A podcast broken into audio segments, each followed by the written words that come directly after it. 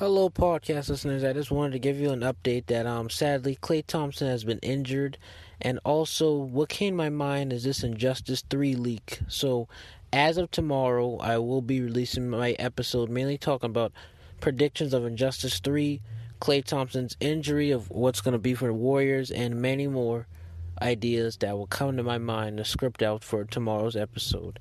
So I hope you guys have a blessed day, and as of this recording, I am working on it right now.